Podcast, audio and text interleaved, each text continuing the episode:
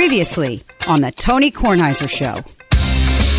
There was Pete Axthelm on NBC, there was Jimmy the Greek on CBS, and there was Hank Goldberg on ESPN. And they made picks. They made bets all the time, but maybe they didn't mention the point spread Right. by the numbers. And maybe Brent Musburger just said, "Oh, that's a late touchdown, laddie." Yep. Well, a lot of people are going to be angry about that. The Tony Kornheiser Show is on now. Alrighty then. Uh, Jingle Fest was this past week. Uh, we we know that people had a great time. Nigel went to one of the I did. functions. You had a great time, Had a fabulous time. right? Um, Missed out on Jingle Golf. Called, Yes. up, called up the pro shop, talked with Lori, said the tee times were canceled. Yeah, Michael was bad- going to play. Yeah, it was bad Uh, weather. The, the club's polished, ready to go. Yeah, but everyone was was just so wonderful to see. It was a great group. A lot of the, you know the regulars. Uh, Kirsten was there, Jerry Yeah. Negrelli, Robert Berg, Jamie, um, and it was great to reminisce about their wedding at, Chatter. Chatter. So yeah, Shad, you know, uh, Neil from Rockville. I'm, I'm forgetting lots of people, but well, here's who you're was- not forgetting: DG. And DG. Regards. Yes, Here's what I got. Yes, I was absolutely. thrilled to attend my first Jingle Fest. Meeting all the littles was amazing, but Chuck and Roxy and Nigel were the highlight of my evening. I Haven't had that much attention paid to me since my bar mitzvah. My biggest takeaway from the entire experience was how much Tony is both revered and loved. That's some combination. Hope to meet more littles as the years go by. Regards, DG. Just wonderful. DG and I were talking about 10 o'clock, and I was making a move for the door, and he was ordering a pizza. And he's like, Come on, stick around, have a pizza with me. I haven't been up this late in 20 years. Yeah, so, good. yeah it was fun. So we hope everybody had a good time. I'm glad for that. I did something I haven't done in a long time at my age. I walked the golf course Saturday and Sunday. My game, I played. I didn't play very well on Saturday, but I was playing well on. Saturday. How was the weather? The weather was on Saturday. I went out there with Bud Giblin in in mist, but it broke very early. We had we were not rained on on Saturday, and yesterday the weather was fine. It was But this was the first humid weekend Yeah, we've had. it was hot yesterday, and I went out there and I was playing really well. I had 41 on the front, How'd you finish? uh, 48. Um, I, I put two in the water on 16. Oh, I- no. I collapsed. I was ter- I was tired. I was tired. I got to 15, having walked two days in a row. I was really tired. I didn't, I didn't carry. I had caddy. I'm not a, lunatic.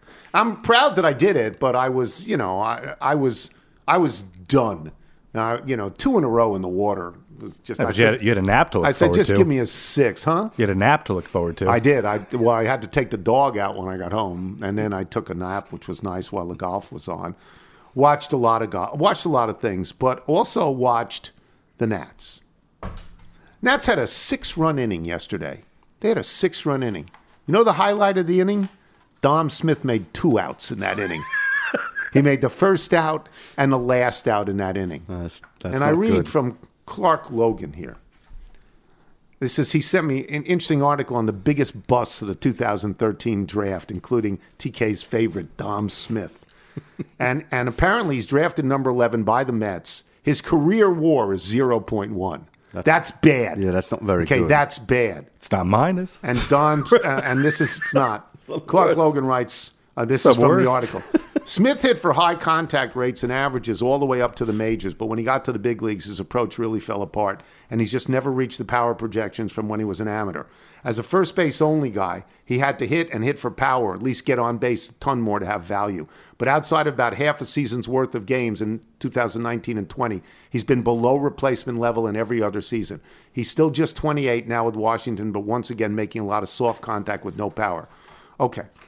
He's played 76 games. Team's played 76. He's probably played 75 of them. Yeah. That's almost that's 47% of the season. That's almost half. He's got two home runs and 17 RBI in a power position at first base. Yeah, well, like- you know how I feel about this. Yeah. You know how I feel. Yeah, you've been very clear. Again, again, the way you get into a Nats game, you don't want to focus on Mackenzie Gore. Uh, we were looking pitched at great. He, like, yes, struck out set the a first six guys. First six guys, and you're looking at the return as you're as you're taking a look at a left fielder running straight into a wall, Juan Soto. going into the concussion protocol. we his, think. his the left side of his face after he made the catch on Dom Smith. After you know, went right into the wall and he went down. I mean, he stood for a while, then he went down on his knees and and yeah, he played the game though. Yeah. He finished the game, so he must have been all right. We assume he was all right, but that's not. None of that is the highlight of the weekend. The highlight of the weekend is Michael cooking a zucchini Would you tell everybody about? I thought you were going to go with I don't know a little birthday boy who turned six on Saturday. The fact that we got to bring his other set of grandparents over to your house That was lovely. Uh, I I look back at my little guy. He's our our oldest. He just finished kindergarten. The baby had a boy, great Bootsie. year. Bootsie. No longer afraid of Chessie because he's large enough. No, he's now has he now has height. Yeah. Uh, but the fact that all three of our boys know, recognize, appreciate both sets of grandparents. I mean, how rare is that? Yes, it's Uh, wonderful. we, we've been very very lucky in that regard. And that was that was a great blessing for me, but not as much. Not, fun. not as much as the zucchini. So going back about six weeks ago, we picked up the zucchini. This was right before I built the planters. Uh, the zucchini is starting to bear fruit. We saw the blossoms about ten days ago. They're always beautiful yellow orange blossoms, and then and then squirrels. Oh, we need Oh, a new. we need more uh, we need owls. a. We need more an owl. owls. We need a couple Yeah. of owls. Okay. Yeah. So Done. we've been we have been tracking this one zucchini. Yesterday it was it was time. It was ripe for the picking. Mm-hmm. Uh, so I came over. We were grilling steaks here just to bring back to our house for a salad later. But I left zucchini for Dad. Grilled it simply with a little oil, some It's salt, great. pepper. And I'm not a zucchini guy, but it was really great. definitely had I, a- Michael it just a- took it off the plant. He just took it. Right. And I said, "What are you doing?" It's time. it's time. It's time. uh, it had a meatier profile than a lot of the zucchinis that I've made for you in the past. It was really good, so I was happy. Technique, I forgot it on the grill for a little bit, moved it to the upper warming rack. That. I and I'm again. I ate it. I'm not a zucchini guy. That's fantastic. Just wait till the baby eggplant comes in. You will stay f- away from that. I'm not an eggplant guy at all. I will not even try an eggplant. Not even eggplant parmesan. No, no, no. I don't like eggplant. Not even a baba ganoush. No, but um, but now I'm beginning to worry about squirrels getting into the eggplant and and and plucking the zucchini flowers. Right. I'm not sure that the owl is working. I mean, I really wish that there was some natural predator, Like a Nigel. Just stay out you there. know, Just who stay just out there. live there. Out a lifeguard chair yeah, with a whistle. something to keep these squirrels away from the planters. They're very bold. Yes. Mm, Well, we'll try. We'll get a couple more owls. Maybe scatter them Yeah. around there. So I was watching um, Keegan Bradley went out at one point was 26 under par, and then bogeyed three of Got a little four nervous. holes. Yeah, bogeyed three or four holes, but nobody was chasing him really. Patrick Cantlay was the closest one. He one. retreated at the end. Yeah, but he missed a couple of putts. But but you told me today what Rory said. This is fascinating. Uh, Rory has uh, described the TPC River Highlands, and this is part of the network The, of. the reason I pay attention to this is it's the nicest course near Bristol. I played this course a couple. yeah, and this is one of those, uh, you know, anywhere between, I would say, the, the greater DMV area up through New England. It looks like a lovely residential course. Houses yeah, there's are houses lining, all over it. You know, all Yep. the holes. And he, he said the course has been rendered obsolete by technology. And on the 18th hole, I think he hit a 350 plus yard drive and had a little flip wedge, which he did poorly. green. Which he did poorly. Uh, with. yeah, it's just interesting because you look at what happens where, you know, last year the British Open, which, uh, you know, he said was sort of the unicorn of all majors as to its historical importance. Uh, no one called that. You St. know, Andrews. obsolete at St. Andrews when half the greens were drivable. So, uh, you know, in the last six months, you've seen Rory, who is, you know, aside from the live stuff, he's been one of the few players who's actually been supportive of rolling the ball back because it would make his advantage with the driver probably even bigger. greater. Yeah. Be even greater. Yeah, because it would really push other people back. Interesting with Keegan though, he uh, completely changed his body in the off season, uh, and Lost a bunch of weight. lost a lot of weight and was mostly trying to just get energy back. Uh, and he has always struggled with the putter, but with this new system that, uh, unfortunately, to some people, looks like it slows pace of play, uh, was able to be leading with strokes gained is, putting. he is very slow. He stands there, Eagle-eyed. puts the ball between his legs, you know, and, and tries to be at one with the line to the hole. I mean, he's he's always been a weird sort of guy. There's physical ticks. he rocks in in, and out of the shot. Yeah, I mean, you know, you don't want to when he's ready to go, get out of his way because he'll just he'll run you down to get to the ball. But he was a terrific young player. He won a major. He won the Oh, He won, PGA. he won the PJ's first year out, and then it's you know been a little a little dry for the last five years. But he won in, in October in this sort of wraparound season. I mean, I was I was paying attention to Denny McCarthy, who Yeah. went 60, 65, but then 70. And if you were not 70 was par. If you were not five shots under every single day, you were not going to win. Keegan Bradley set a record 257, right? yeah. 23 under.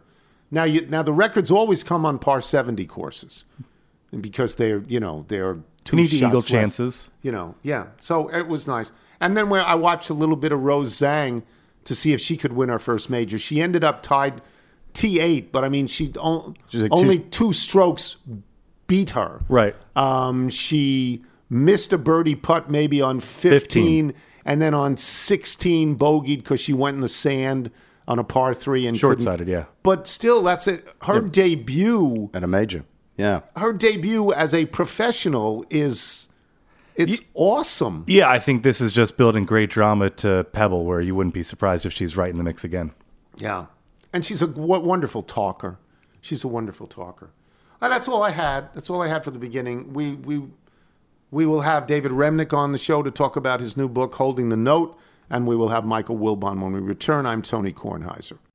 Check out our new NBA show, Beyond the Arc, part of the CBS Sports Podcast Network, where you can find me, John Gonzalez, NBA insider Bill Reiter, and Ashley Nicole Moss five days a week talking all things NBA. Whether you're looking for insightful discussions, upbeat commentary, breaking news, interviews, or coverage of all the biggest stories in the NBA, our new show is the place to be five days a week. Download and follow Beyond the Arc on Apple Podcasts, Spotify, and wherever you get your favorite podcasts. You're listening to The Tony Kornheiser Show. Elly De La Cruz, Elly De La Cruz, Cincinnati Phenom. Have you heard the news? Fastest man alive, shortstop six foot five. This red he cannot lose. Elly De La Cruz hits the ball really, really, really, really hard. I'm thinking you probably want to have his rookie card. Find a 52 mantle and you won't sing the blues. Or a 2023 Elly De La Cruz. A cycle in just his 15th game is what he gave us. Last cycle for the Reds in 89 was Eric Davis. They both wear 44. I'm not sure who you choose. Davis, he was great, but I'd take Elly De La Cruz. Elly De La Cruz, Elly De La Cruz. On a routine grounder, better you don't snooze. He'll outrun the cheetah in the Cincinnati Zoo.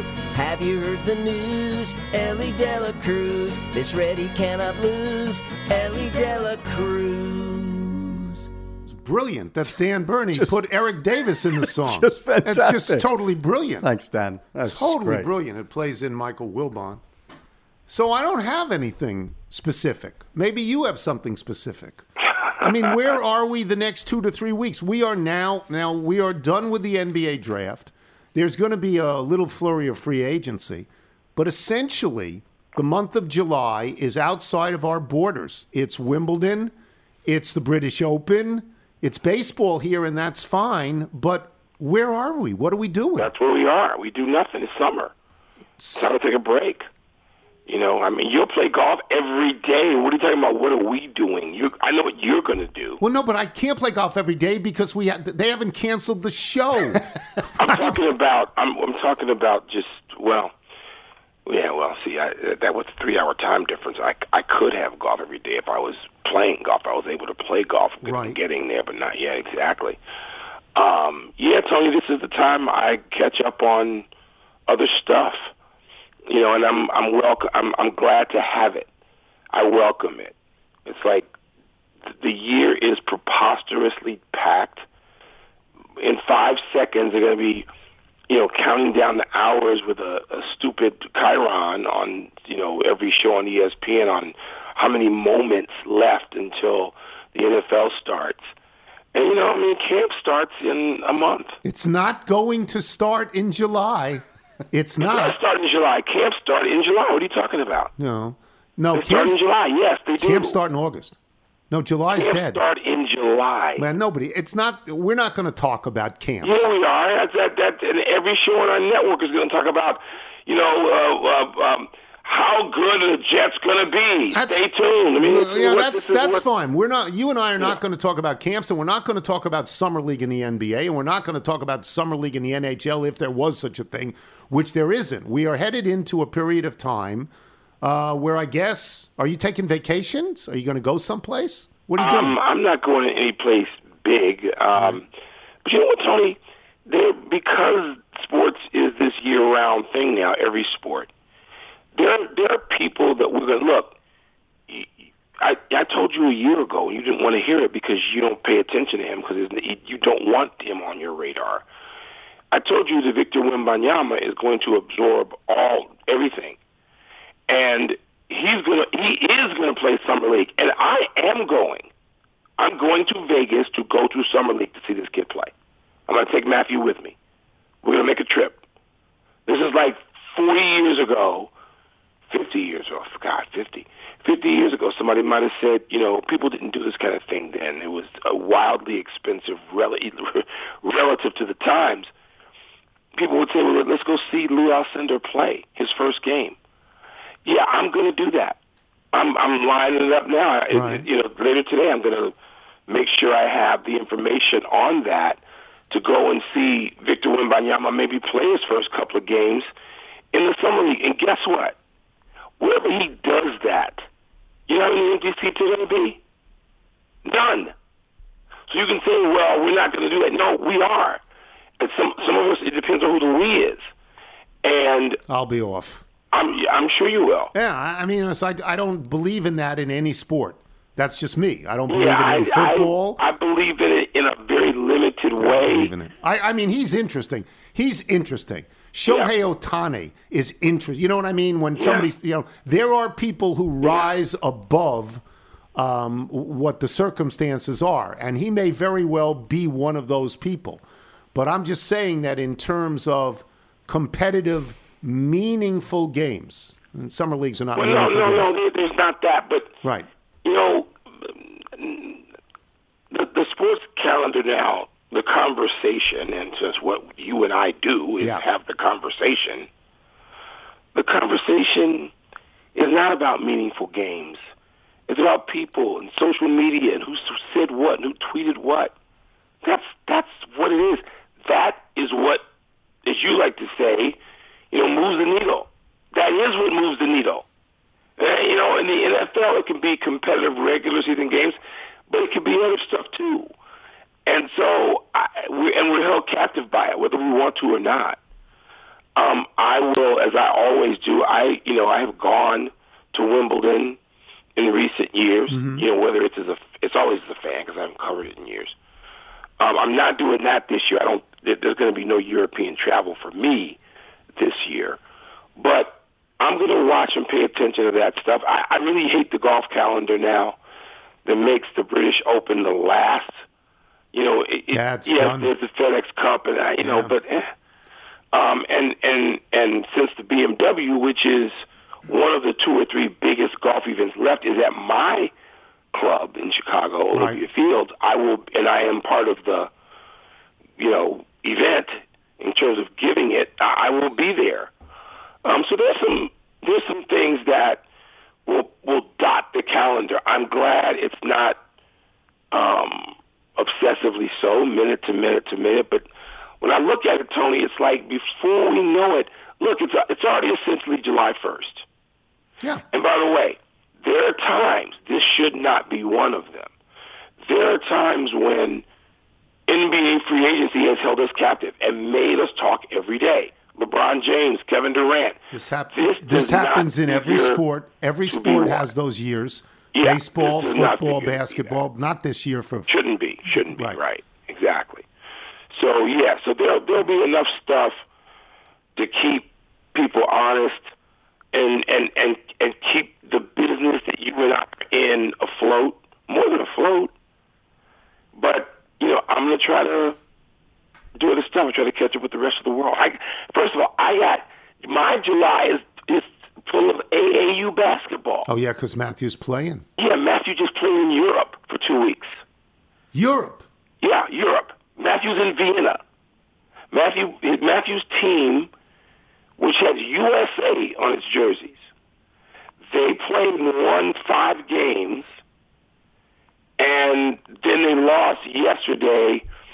Listen to this. This is this is this is why the the, the, the conversation keeps going.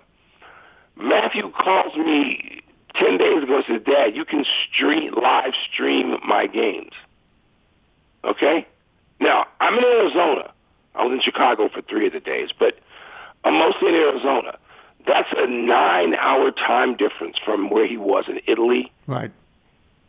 And in Venice and Vienna.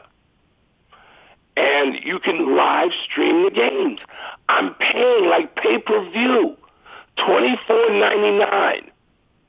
And while I'm watching him, I go, let me peek at the next game and see who they're going to play. Oh, look at that kid from Germany, that six eight kid. He's fifteen. This is the world. This is Wembanyama's world. Except my kid plays it too. So I watched a couple of parts of games, and you got streaming issues, which is why I hate streaming. I hate who invented it, whoever that is. Mr. Stream. Yeah. Bill Stream. And so, but in the meantime, I'm on the phone saying that was a nice shot you took in the third quarter, but that left hand lazy pass on the baseline that got picked off for a turnover, you got to stop that. Do they, when they're in Europe, and I understand you're playing basketball, but do they get a sense of being in Europe? Do they have an This coach- appreciation? Yes. Yeah, this this coach, there, there were tours built in. Okay. This coach and this team and these adults wanted to do that. I Good. think Good. eight of the ten boys was from the is from the DMV and a couple like from Atlanta. I don't know where the others from. Because it's, I mean, it's okay. I don't care if they get a sense of Myrtle Beach if they go there, but Europe is Europe, right? Look, look, yeah, I, I, you know, yeah. So I get a picture one day. Um, this is this is real. What I'm telling you now. I get a picture one day last week, and it's a picture of Cheryl and Matthews in front of the Leaning Tower. Oh, it's great. It's great, and and, and but uh, I sent the picture to a bunch of people. I should have sent it to you because I sent the picture. Okay, so they're standing in front of the Leaning Tower of Pisa, which I have never been I've to. not been. Matthew's not been to a country I've never been to, Austria. I've never been to Austria. So he and Cheryl are in Austria, and but you know they're also in Italy. So, but there's a picture of him and Cheryl in front of the tower, and I this is a scream out loud moment for me. This is my own kid who I've because of the nature of my life too, and being gone for nine weeks in the playoffs every year, not just this year, every year. I see him, and he's taller than Cheryl. Oh boy, he's grown. Good. a- he's grown like four inches in the last month. Wow. Okay, so while and and he was with me in Miami for a day, and I send this picture out to people that you know, my, my own son, my own brother, Neville. I send it, and I go, "What do you notice about this?" No one, no one says, "Oh my God, he's in front of the Leaning Tower." They all go, "Whoa, he's six feet tall. What happened?" That's great. It's the, you know, so, but in the meantime, in the meantime, you, so you, what I'm going to do in July, you'll be doing what you do, which is playing golf every day. I will be driving to Atlantic City. I will be driving to a place called Spooky Nook. Spooky Nook. Spooky Nook.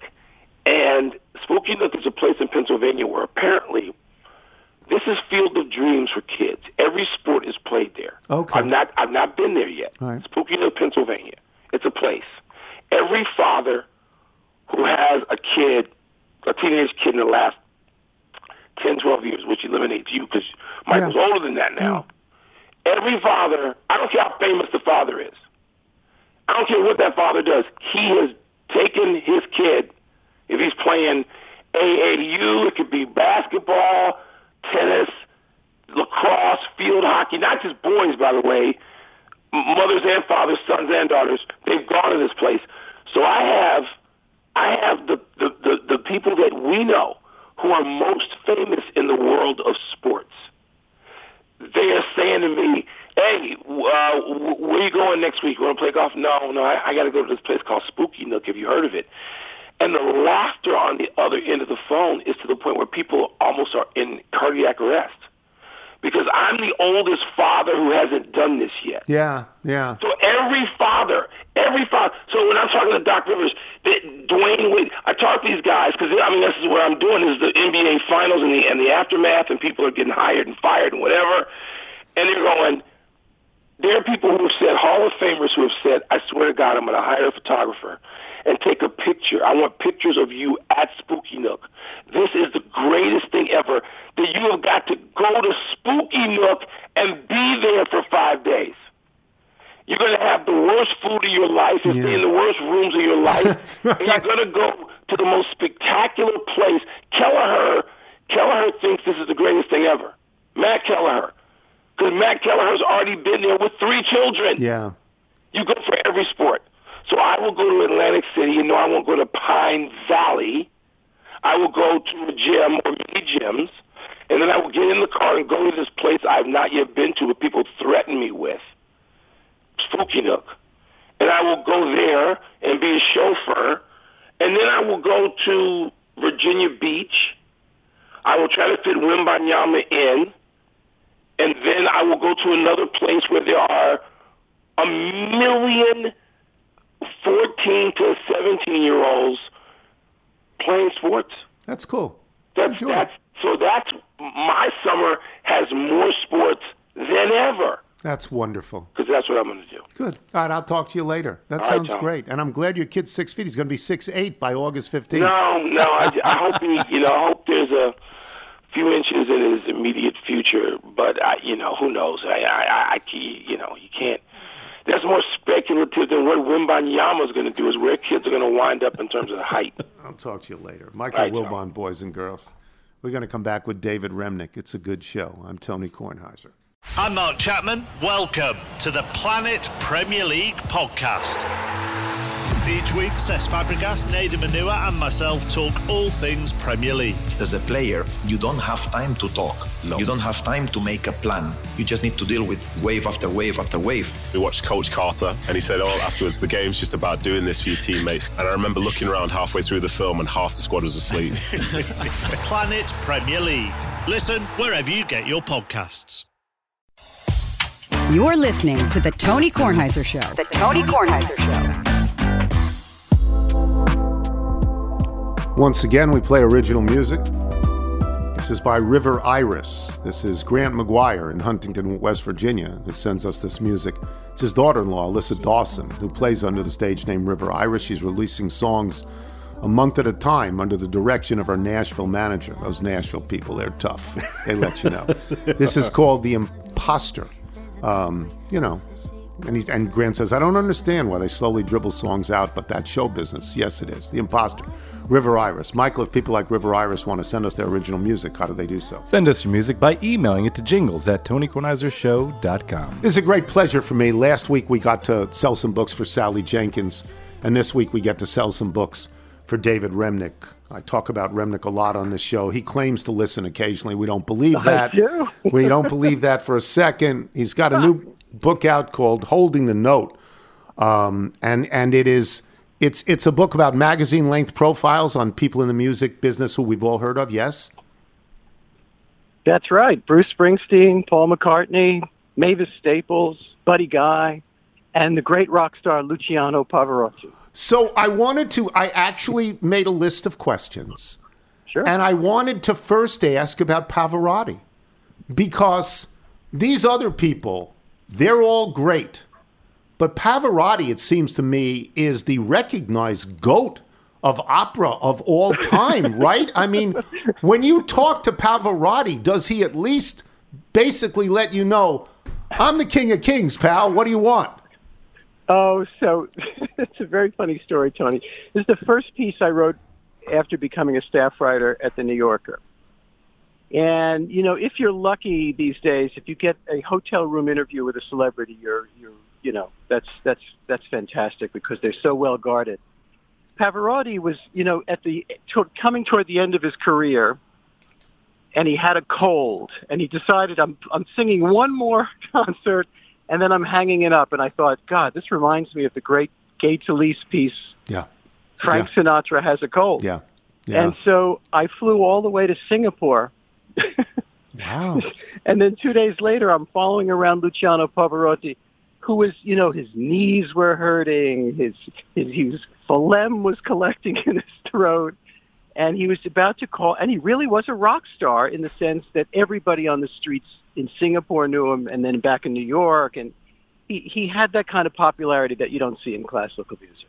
That's what I thought. I mean, everybody everybody knows the name Pavarotti. I mean, it's just that, that's that's cool. You went all the way to Singapore. By the way, um, David edits the New Yorker. It's the best magazine in the world, and David and I together have won one Pulitzer Prize. And since I haven't won any, uh, he has won one. But David, why don't you tell the people your first paying job in Sure. journalism?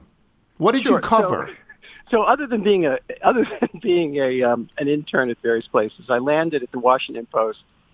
And in order to snag a job, in order to stay, this is 1982 or something like that. Um, I covered night police, which is not a glamorous job. And one fine day, I was I was asked, "Do you know anything about sports?" And I thought, well, you know, I watched them. I, you know, like any other red-blooded American. I said, sure. And they said, great. George Solomon wants you to be in the sports section.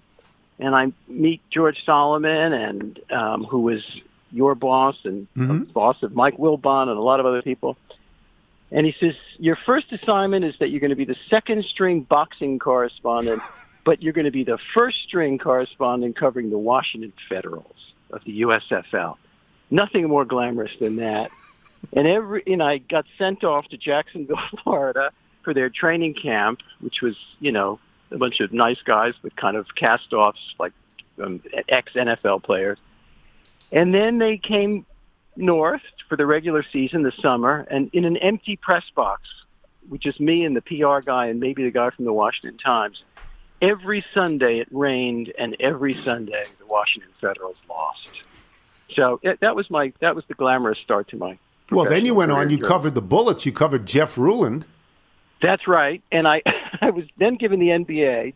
I was became the beat guy of the Washington Bullets, as they were then called. Dave DuPree was the kind of the NBA writer, and and you know it was a mediocre team. And I thought, well, I got to establish a relationship with the star of the, this mediocre team, and it's Jeff Ruland, a kind of, you know, strong man, pivot player with a few inside moves. So it's, you know he'd score a little. You know they were an okay team. You know, 41 and 41, and then they'd lose to the Celtics in the opening round.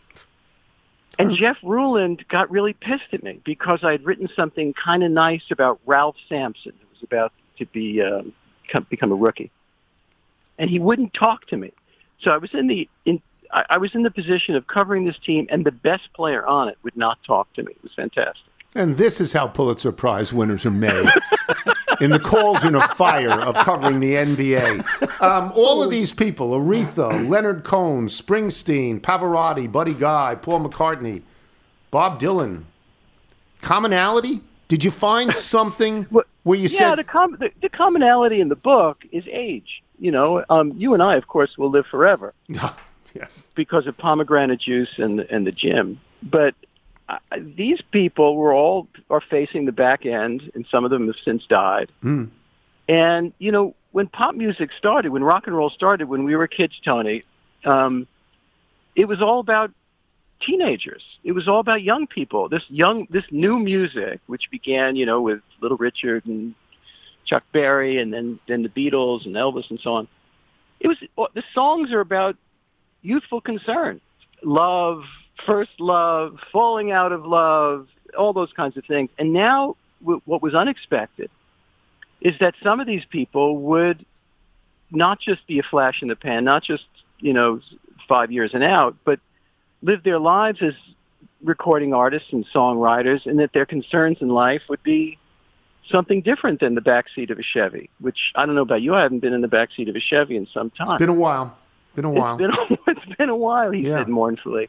Yeah. And you know, it's it's more about losing friends and getting older and having children and I, and maybe grandchildren, and then facing facing ultimate questions. And so, how do you make that part of your music, and how do you how do you live your life? And so that's what really kind of ties these pieces together. Do they do it successfully? Does Bob Dylan, does Bruce Springsteen, does Paul McCartney, do they release new music that is successful, or is there a part of their brain that understands, look, genius goes, it goes, the fire goes out. I'm trying real That's hard right. here, but I'm not the same person. That's exactly right. I think it's different for different people. I think with Paul McCartney, I, I can't say that his, you know, original stuff in the last 25 years comes anywhere within spitting distance of what he did with the Beatles or No. right thereafter. Just, just no question.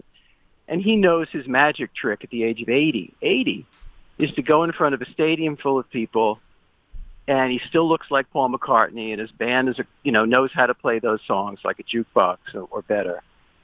And for three hours, he transports that audience back in time, and that's that's an incredible joy, and that's an incredible magic trick. Springsteen is somebody who does two things at once, and you see it on his tour now. He, sure, he'll play Thunder Road and Born to Run and all those things that are transporting and songs of a young person and the New Jersey Turnpike and Young Love and all that. But he's also playing new things that he likes and he mixes it in, and they, they also happen to be, thank God, a lot of them are terrific. Dylan is just going to do what Dylan does. Dylan, if he doesn't want to play like a Rolling Stone, he's just not to. Right. And on his, he's not going to do it. And on his current tour, what he's doing is playing all new music, and he doesn't give a damn if you know it or you're not. That's what he's going to do. And then he'll mix in maybe a Grateful Dead cover or some, you know, old folk song. So it it, it varies. I have to tell you, I'm not going to be the first or the last to tell you this. I can't believe they all sat and talked with you. That I mean, you must go home at night and say, "Do you know who I just talked to for three hours?" I mean, that must be thrilling, right? It, it, it varies. I mean, Aretha, it was you know a kind of truncated encounter because she she was just she's she was an odd cat and very she was very suspicious of, of all comers. I heard she only You know, took money in cash. That you had to pay her like in Chuck cash, Berry. right? Like Chuck Berry. Yeah. Because they, because they, you know, they grew up at a time when black performers got ripped off over and Yeah. over and over again. So the way Chuck Berry would do it, Aretha, is, you know, you fill up the guitar play, case with cash, and then he goes out and plays with a local band. The local band will say, "Well, what are we going to play?" He's, he'll just say, "We're going to play Chuck Berry songs." and if, if rock and roll bands don't know how to play Johnny B. Goode, they don't know how to play anything. Right. And that was the deal till the end of his life. With Bob, Bob Dylan, no, no interview. No, it was all all by distant email. Okay. that was the exception. But everybody else, I mean, hours and hours with Springsteen and out, and maybe the most moving experience for me was Leonard Cohen, who I sat in his house for a couple of days, and I swear to God, he was the most eloquent human I'd I'd ever encountered. He wrote in- Suzanne takes your hand and leads you to the river. Come on. He's Uh, but- brilliant. But he's also as a talker. He was, you know, a kind of. Some people are. You forgive the dogs in the West Side Highway, but that's where I am in Riverside Park. So, you know that Leonard Cohen was at the end of his life. He was dying with cancer. Um, he had nothing to hold back, and for two days we just sat there and talked about the important things. And I don't know if you've had this experience, Tony, but sometimes in an interview you run out of questions after 15 minutes because the other person isn't playing. In this case, I could have left the recorder in the room and gone off to lunch, and I would have come back and, you know, uh, the equivalent of a great literary text would have been in my tape recorder. I just mean, think- he, he's so eloquent. Yeah, he's a brilliant guy. I, I'm sure this book, again, it's called Holding the Note. I'm sure it's fabulous. I did want to ask you about Springsteen because I watched. Sure. I not only went to the show, I watched a long interview that he did with Howard Stern. And Which was he- really good. Yeah, it was really good, but he seemed lost without physically holding a guitar. He seemed to be waiting to perform, you know, sort of like a dog waiting for dinner. And I don't mean to diminish him at all because I think he's fantastic.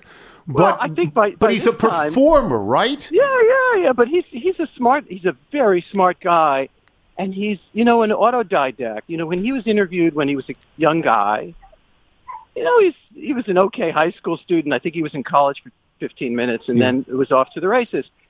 And then he became a reader, and uh, you know we watched movies and lived a life. And so the the difference in this guy in his interviews between then and now is in the difference between being a kid and maturity. And you know, I th- I watched that interview too because it was you know you could watch it on YouTube as well as listen to it. And he, I, I think he wanted to illustrate his points with what he does. And if he were a poet, he'd read his poems. Yeah. And and he's a songwriter and he wanted to sing Thunder Road or or what have you. I can't tell you. It's just such a small aside. It makes me so happy that his son is a fireman. It makes me so happy.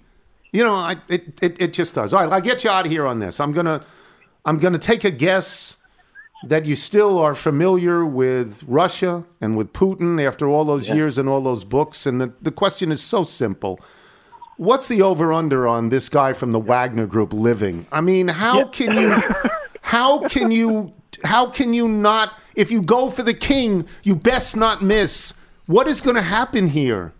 So he's moving allegedly to the glamorous city of Minsk in Belarus.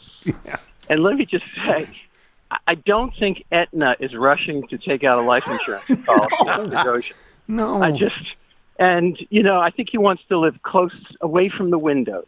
You want to live away from the windows. Absolutely. I mean, Putin, if Putin is going to have any credibility at all, he has to get this guy, doesn't he? He has to. Putin is right now. Look, the, the war began a year ago, February. It was an insane thing to do, but he's able to control to up to a degree the information in the country, and the propaganda is something that you you can't understand unless you've experienced it. Now everybody knows. That's the big upshot here, is that Putin is embarrassed, he's humiliated, and above all, he's exposed.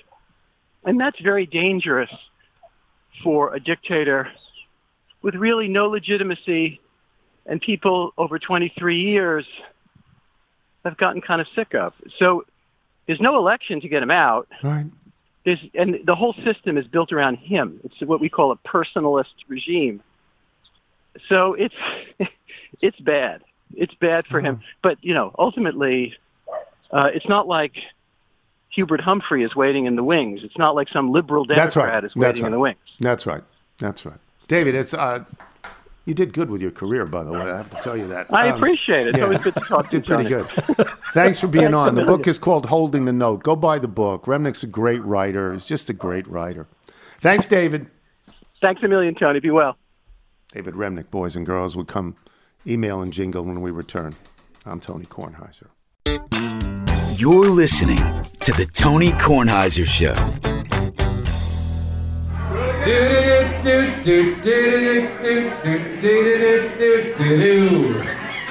Here comes Tony's mailbag. Got your emails, faxes, and your notes.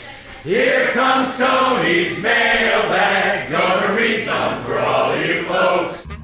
That's Jinglefest just this past weekend, right? That's right. That's the new one. That's the new one from Saturday. That's lovely. That's lovely.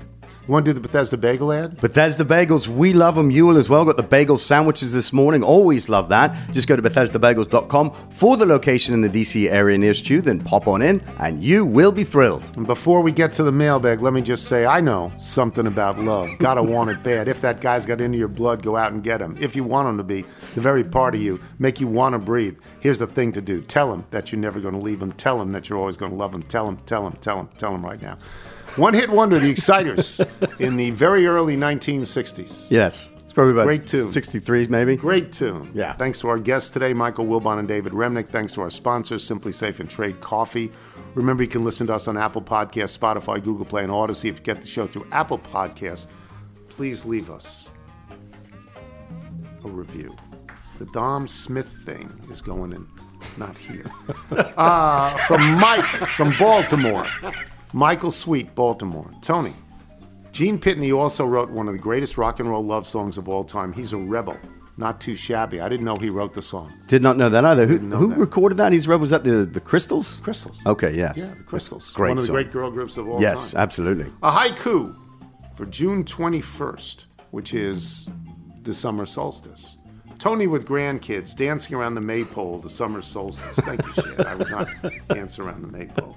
From Tyler Harper in Strathmore, Alberta. You won't even hold Canada. For half a second, I felt sorry for Mr. Tony. Poor guy had a great day golfing and then ends up with a stop sign ticket. After that half a second, I realized I received a stop sign ticket a couple of months ago, except it was $405. Oof. I would need to win an entire tournament to cover that ticket and break even. I guess that's the difference when you live outside the land of the free. Things are more expensive. Consider yourself lucky. Again, that's Alberta, Canada. Um, from Charles Jenkins. Hi, old sport. CJ from the land of Wilbon.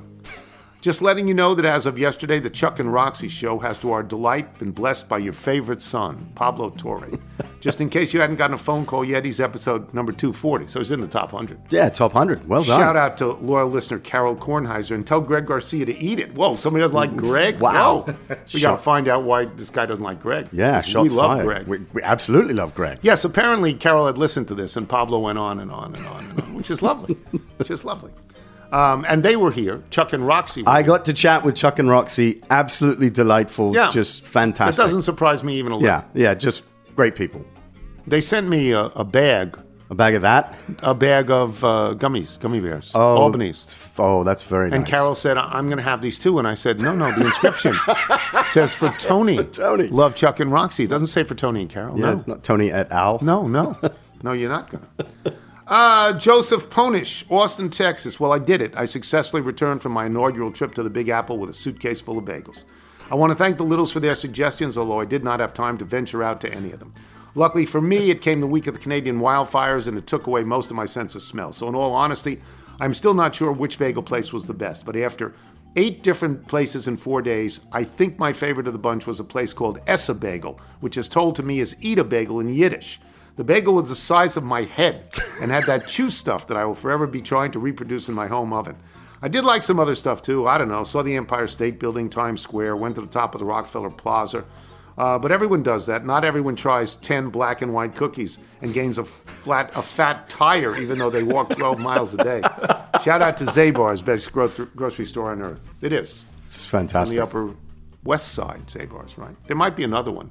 Maybe there's two of them. I don't know. The gift bag. Everyone has one of those coffee mugs. Yeah, I've got I've got that. Aaron Hansen in uh, Papillion, not Papillon. That's right. Papillion, Nebraska. Papillion. That's right. From Monday's show, you're looking for things to do. You want to fight my AT&T bill that they say I owe money for, even though I've not had AT&T service in 15 years. I'll send you the info. Maybe I can get the littles behind AT&T must die. Let me know. Okay. Tom Thomas Dunn, TJ Dunn in Reidsville, North Carolina. I'm a 20 year old college student from North Carolina starting nursing school in the fall and deeply, moderately enjoy listening to the show.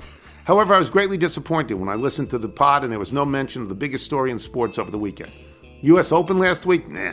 Bradley Beal to the Suns? Let Wilbon mention it in the Sports Center segment. The biggest story of the weekend came from Atlantic Beach, North Carolina, last Saturday night. That's right, baby. The 65th annual Big Rock Blue Marlin tournament. It even made the big boy papers like the New York Post, CBS Sports, and a little publication you may have heard of called the Washington Post. I'll give you the short story on what happened. You can choose to talk about it or put it in the pile next to all the faxes.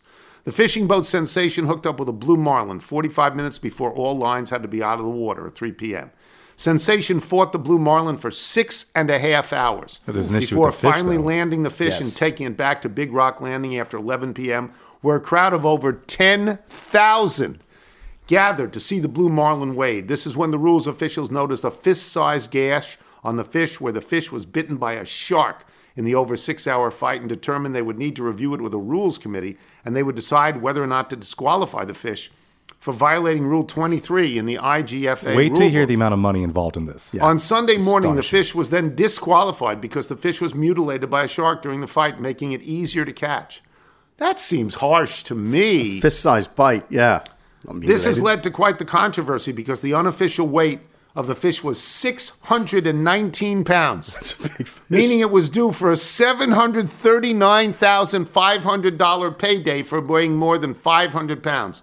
And since the fish was almost 200 pounds heavier than the winner, the Sensation team would have won almost $3.5 million. I mean, come on, man. What have we been doing out here, man?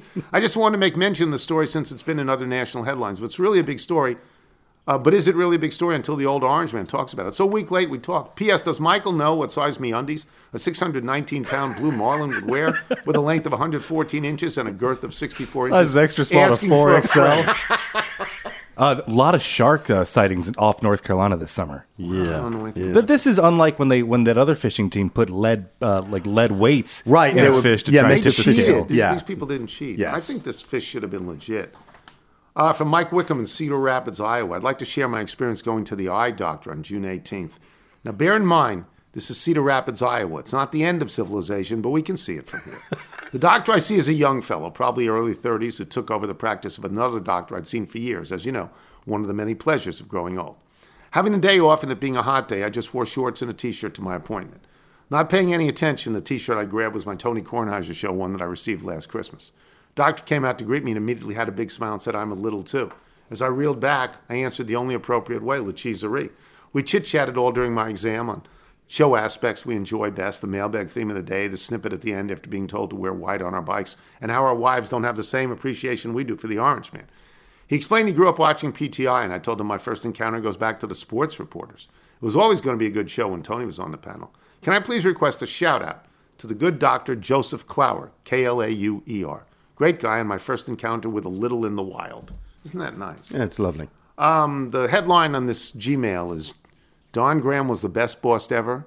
Somewhere Raju Narisetti is weeping softly. Can't weep enough. Can't weep enough. Craig Copeland in Owingsville, Owings Mill, Maryland. From Marlene Dowell in Bowie, Maryland. Wegmans sells chocolate covered gummy bears in the section of the store where Wegmans made chocolate covered pretzels, chocolate covered nuts, and other Wegmans made candy items are. I've not tried them. Perhaps Mr. Tony would like to compare them to other brands. I know that aisle. Do you- they have gummy bears? Yeah. Chocolate covered. I'll check. From Jeff in Redmond, Washington. I'm picking up the cherry I'm at pomegranate the airport. water. I'm at the airport and a gray Subaru is being towed. Thought you should know.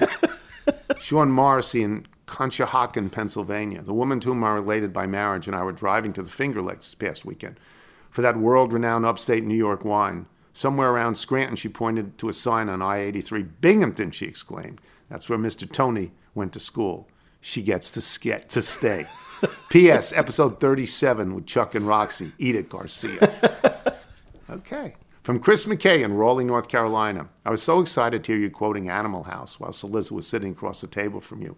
But he fumbled the handoff. He should have eagerly jumped in to note a piece of Loomis Chaffee alumni lore that the president of Delta Tau Chi, Robert Hoover, is played by Jamie Widdoes Loomis class of 1972 and a longtime trustee. Really? I had no idea about that. Has the look. You know. believe he's also a member at Bel Air, if I'm not mistaken. Is that right? Yes. For some additional connective tissue, there was a sitcom in the late 90s called Getting Personal. Episode one was directed by Jamie Widdoes. Episode two was written by Greg Garcia. Each would write and direct more episodes of the show, but never the same one. Uh, and from Scott McClelland in Bethesda, Maryland, regarding Edith Cillizza saying the 24 second clock was the only good thing to come out of Syracuse. He must not know that Syracuse is also known as Salt City. Yeah, land salt, not that sea salt crud. if you're out on your bike tonight, everyone, as always, do wear white. Look at Ed Asner, the body prostrate. However, he advanced he may be in years. That's the body of a former football player. CBS is getting close to the victory. Howard Cosell, all night long.